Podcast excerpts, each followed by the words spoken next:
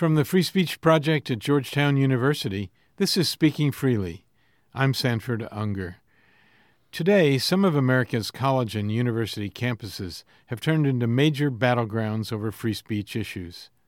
One typical confrontation took place in November 2015 at the University of Missouri, where student protests turned into shoving matches between a student journalist taking photos and protesters who were camped out and demanded respect for their so called private space in the middle of the campus. I have a job to do. I'm documenting this for national news You cannot be in them like this. He's asking Yes, I can. This is the First Amendment that protects your right to stand here, protects mine. What you're not gonna do is you're not gonna yell at her. A few moments later, a student videotaping the incident approached Melissa Click, who at the time was an assistant professor at the university. Hey, who wants to help me get this reporter out of here? I need some muscle over here.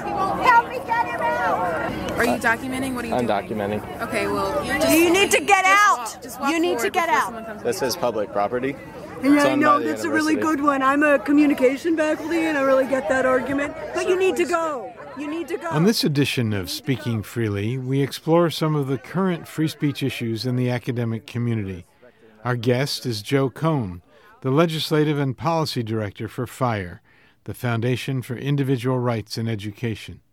He described FIRE as a nonpartisan, nonprofit organization that defends free speech and due process for students and faculty on college campuses around the country. Historically, we've done that in two ways by proactively working with universities before there's a particular problem while working with their policies, and also engaging with universities after there's been a controversy defensively to defend students and faculty when those rights have been threatened. This issue of working with universities, some universities think that you actually have an effect of intimidating them because you give these ratings, these red lights, yellow lights, and green lights, if I'm not mistaken, and that there's a sort of club held over their heads to uh, try to satisfy FIRE and not end up on the wrong list. I don't know that it's a particular club. We hope that schools want to get green lights and don't want to have red lights. We use it to make sure that students and prospective students understand clearly what their rights are. So, do you think there are people who, when they're looking at colleges and universities they're going to apply to, do you think there are people who look at the FIRE ratings before applying or before deciding to enroll? We get regular emails from members of the public saying, you know, I'm looking at schools for my, you know, daughter who's graduating high school this year. I only want her to go to a green light school. Do you have any advice for us? And we love responding to those emails. We hope that more students look at what their actual rights will be on the ground before they select uh, schools. We think it's a important criteria for students to be aware of. I'd like you to tell me about your role as legislative and policy director at FIRE. Uh, it conjures up a slight notion of a guy going around uh, with a satchel with model legislation in it, visiting state legislators and telling them what FIRE's advice is. part of the role is in government relations, making sure that you get the word out to lawmakers who are thinking of getting involved in these issues in higher ed and advising them on good ways, thoughtful ways to approach the issue that will be helpful and expand the free speech and due process rights of everyone. So, what do you do? Let's say you're arriving in Nashville, Tennessee, which is one of the places I think your FIRE is particularly proud of your work. What do you do when you get to town? Usually, we'll meet with a bill sponsor, we'll talk to them about the legislation. And have you provided the bill in advance? It depends on which one of the situations. We don't go to seek out legislative sponsors, they come to us. And what's interesting about that is that we dance with the ones who brung us. And when someone decides to introduce legislation, we'll usually, uh, I'll register as a lobbyist in that state, we'll engage, and we'll talk to them about what we can do to help make the case uh, for the legislation if we, if we like it. If we have concerns about the legislation, we have conversations in depth with them about where we see room for improvement, where we see potential pitfalls and problems with the bills. At the end of the day, we're hoping to get the constitutional lines exactly right in every piece of legislation that we speak on. So you don't you don't come with a model statute. Uh, We do a bit of that too. We're happy to share what we've done in the past that's been successful. We have a bill that I'm particularly proud of called the Campus Free Expression Act, a CAFE, if you will, and it's designed to eliminate free speech zones on campus. So it's not tackling every kind of campus censorship, but a common form of campus censorship that we know that we can successfully eliminate statutorily. So please explain to me why you want to eliminate campus free speech zones. What So- it is that you find objectionable about Sure. them. So, for your listeners, I want to make sure they understand, first and foremost, that the phrase free speech zone is really quite misleading. They're really quarantine zones. They're places where it's the only spot on campus students are allowed to engage. Is that always the case? Yeah, pretty exclusively. They're designed to be the one place where free speech rights, you know, are supposed to exist according to these policies. Where when you're outside of them, the rights are much more limited. That's not the way it's supposed to operate in a society where you're expecting your universities to be, you know, true marketplaces of ideas, the kind of places where you have free exchange of, of ideas and thought. Some of these free speech zones are quite comical. We challenged years ago the free speech gazebo at Texas Tech, a university that had 28,000 students enrolled, but you could only exercise your free speech rights if you reserved the gazebo.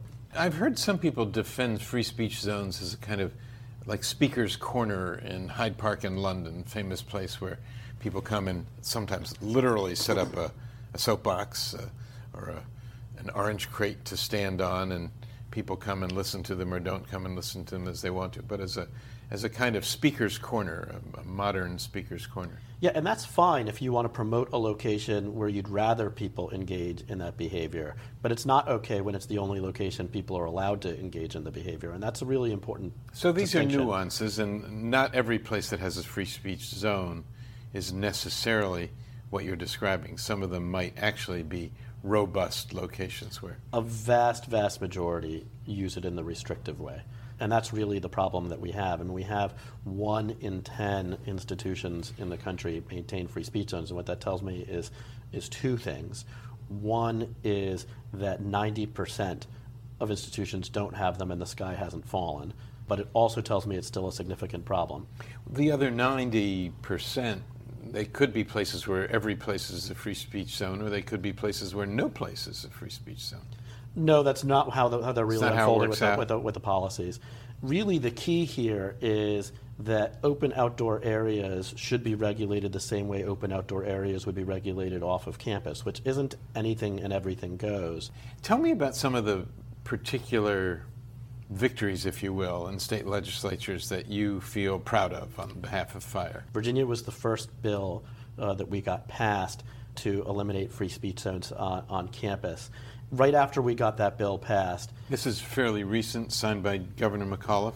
Yes, after it was passed in a December editorial in the Wall Street Journal, that bill was called the single biggest victory for free speech advocates in the country for the year. What are some of the other states that, besides Virginia, where you're Right. proud of your work? So after Virginia, we had a string of successes, um, Missouri in particular, and then we started seeing some states introducing Cafe Acts without reaching out to us, just you know, liking what they saw in the other states and using language, and that happened, you know, for example, in Arizona.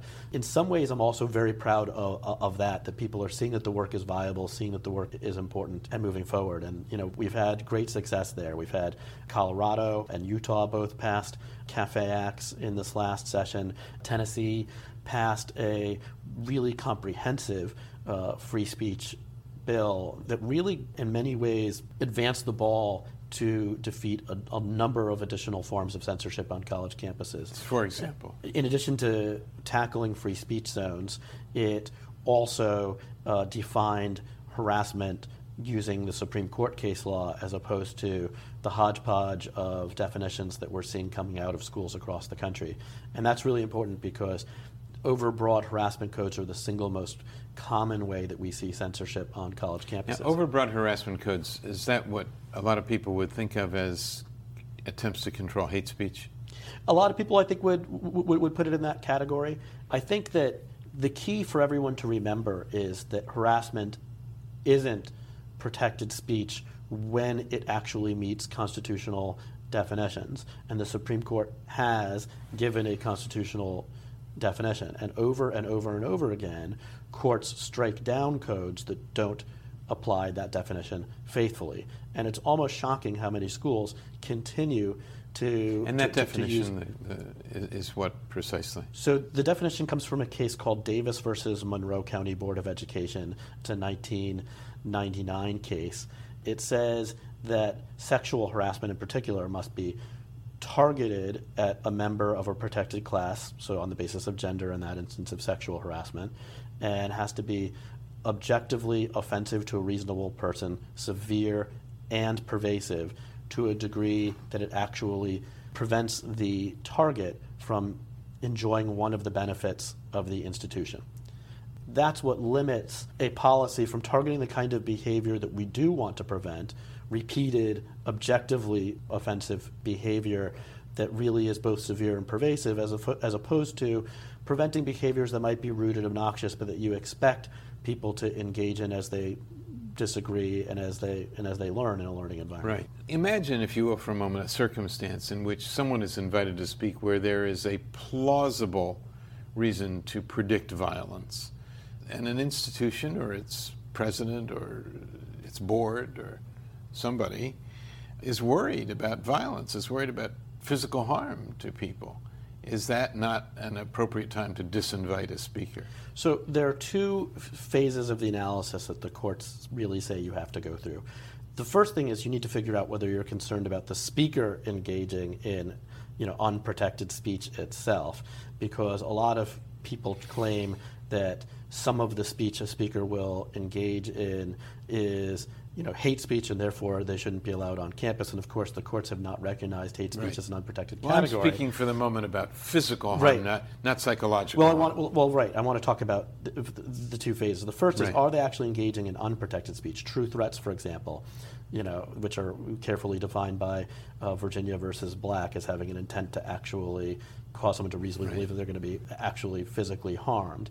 Um, harassment, as we've already discussed, fighting words, there are a few other categories of unprotected speech. You know, the courts have been, been very uh, disapproving of prior restraints of analyzing what people will say in advance and for understand good reason.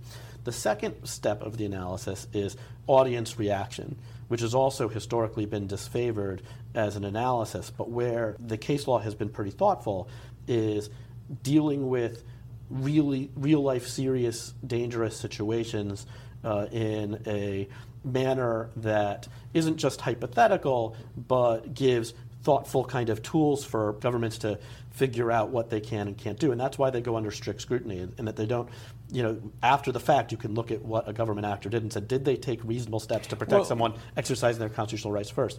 Because if they didn't and you go back to the 1960s in Alabama they would have used public riots as a means Right. to justify shutting down the civil rights movement Right. Let's look at the events in Charlottesville in August 2017, Charlottesville, Virginia. Not strictly speaking a university case, mm-hmm. although they did impinge and fringe upon the university's boundaries in that case. But there were people who came there, white supremacists, white nationalists, labeled racist, many of the people. I think we can say that about the Ku Klux Klan, for example. I have no problem calling the Klan racist Right. They came there looking for trouble, and there, there's some been some videos and some things in which they've spoken, in which they've said, "We came here to fight." And famous scene where one of the leaders is taking the five weapons out of his clothes, and after things are over, would we might have saved a life and quite a few injuries, perhaps, if stricter standards had been applied to that rally, to that protest effort. I think it still needed to be evaluated under actual true threat doctrine before you engage in prior restraints. When someone comes and, and at that point talking about you know weapons and, and there to fight, you have maybe a stronger basis in that particular Well- narrow instance. But it can't be used as a blanket broad justification for saying that members of the Klan or other races can't hold their rallies. Right. Um, now, I, I understand that, but what we have here is, for you know, it's not an ideal situation, but we have afterwards we have the results on which we evaluate this, and so the question is, what level of results or what level of harm would it take? To create some corollary to the standard that says, you know, if you have some reason to believe, even a slight reason to believe, that there might be violence, that this is not protected speech anymore? Well, you can't use only a slight reason to believe, because in that instance, you would have had a slight reason to believe that there may have been violence in the civil rights movement in the South again, and you know, and certainly people could have been and were hurt uh, engaging in obviously in clear protected, you know, speech to try to change the way our country views race relations and defeat segregation. You have uh, a list, I guess it's called a disinvitation database, uh, where speakers have been disinvited from campuses or protested in some way. Uh, I don't know if it's in advance or only during the appearance. Uh, but it does seem to be that most of the speakers on that list were protested by students from the left, not from the right. Do you think this is representative of what's happening in the country? Because there are some examples that are, for example, not in that database where people were intimidated from speaking or invitations were withdrawn of speakers on the left that were protested from the Please right. Please let us know if you see things that aren't in the database. Well, two so we come to mind. them. Um, one, one is a Princeton professor named uh, Keeanga Yamahtta Taylor, who uh, spoke at a commencement speech at uh, Hampshire College in Massachusetts and then had several other invitations withdrawn after some cell phone video was circulated and broadcast on Fox News, et cetera. Yeah, we've spoken up on that on that case too. But it's not in your database. I don't know how often we update the data, the database, but uh, but I'll be consulting with my colleagues about that to see uh, to see what's going on there. What I can tell you in terms of the representative nature of it is that we don't view campus censorship in, in, in strictly partisan terms because censorship is not really a, a partisan tool. People censor who they disagree with. But But but, if you do the head count of just where the cases are coming from in recent modern times, more of the censorship does happen to come from the left because they happen to have leadership from the left at Or the universities. attempts at censorship. Right, the- right, and the attempts at censorship, because the leadership of more universities in 2017 tends to come from that direction on the political spectrum. So the the perception that, that they will succeed because you're appealing to, you know, to the confirmation bias of the people in leadership is, is kind of powerful. But I would also point out to anyone who's who's watching the program that there are plenty of examples of censorship that come from conservatives too. Yes, they And don't get as much. They don't get as much attention or as much publicity. we, we give them as much attention and address them as forcefully as we can too, because to us this is not a partisan issue. So you don't think there's a risk of FIRE coming to be identified with the right side of the political spectrum when it purports to be a nonpartisan organization? Well, I don't think we just purport to be a nonpartisan organization. I can tell you from my experience that my colleagues Okay. on my board are evenly divided along the political spectrum, and I can tell you in the way that we behave that we tackle cases regardless of where they come. I mean, I've had But back to my question: Is there a risk Right. of Uh, your being perceived as defending the right, the, the, the right side of the political I don't think spectrum it's rather just. than the left? I don't think it's just a risk in terms of the perception, because we get the accusations all of the time. But interestingly enough, at our holiday party each year, we read the hate mail that we get from various people throughout the year, and we have two lines: people reading letters that come from people from the left, accusing us of being uh, conservative shells, and letters from the right accusing us of being pinko commie liberals, and we alternate because we get we get both because we, we defend people, and we have defended people from every side of every controversial culture war issue that, that's happened. We've defended pro-choice uh, people and pro-life people. We've defended pro-gun people and pro-gun control people. You name it, we've, we've been on the front lines. Um, but, but the risk is there because when you just do the head count of the cases, more of the cases happen to be of conservatives being censored. What do you think overall FIRE's impact has been since it appeared on the scene and, and tried to do this? Are, are, you more of a lightning rod today than you, than you were originally? I'm really proud of what we've been able to accomplish. We've had a tremendous amount of success in reducing the, the number of unconstitutional policies a- at, uh, institutions of higher education. The issue itself uh, is now one of the most prominent issues in the country. I don't know if that would have been the case without our involvement.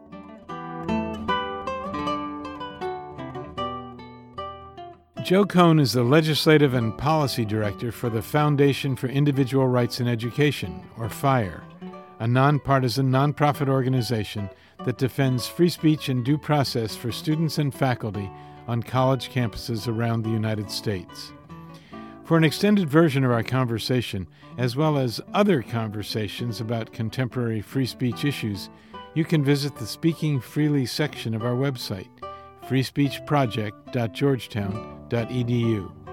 Our project is funded by the John S. and James L. Knight Foundation. I'm Sanford Ungar. Thank you for joining us for this edition of Speaking Freely.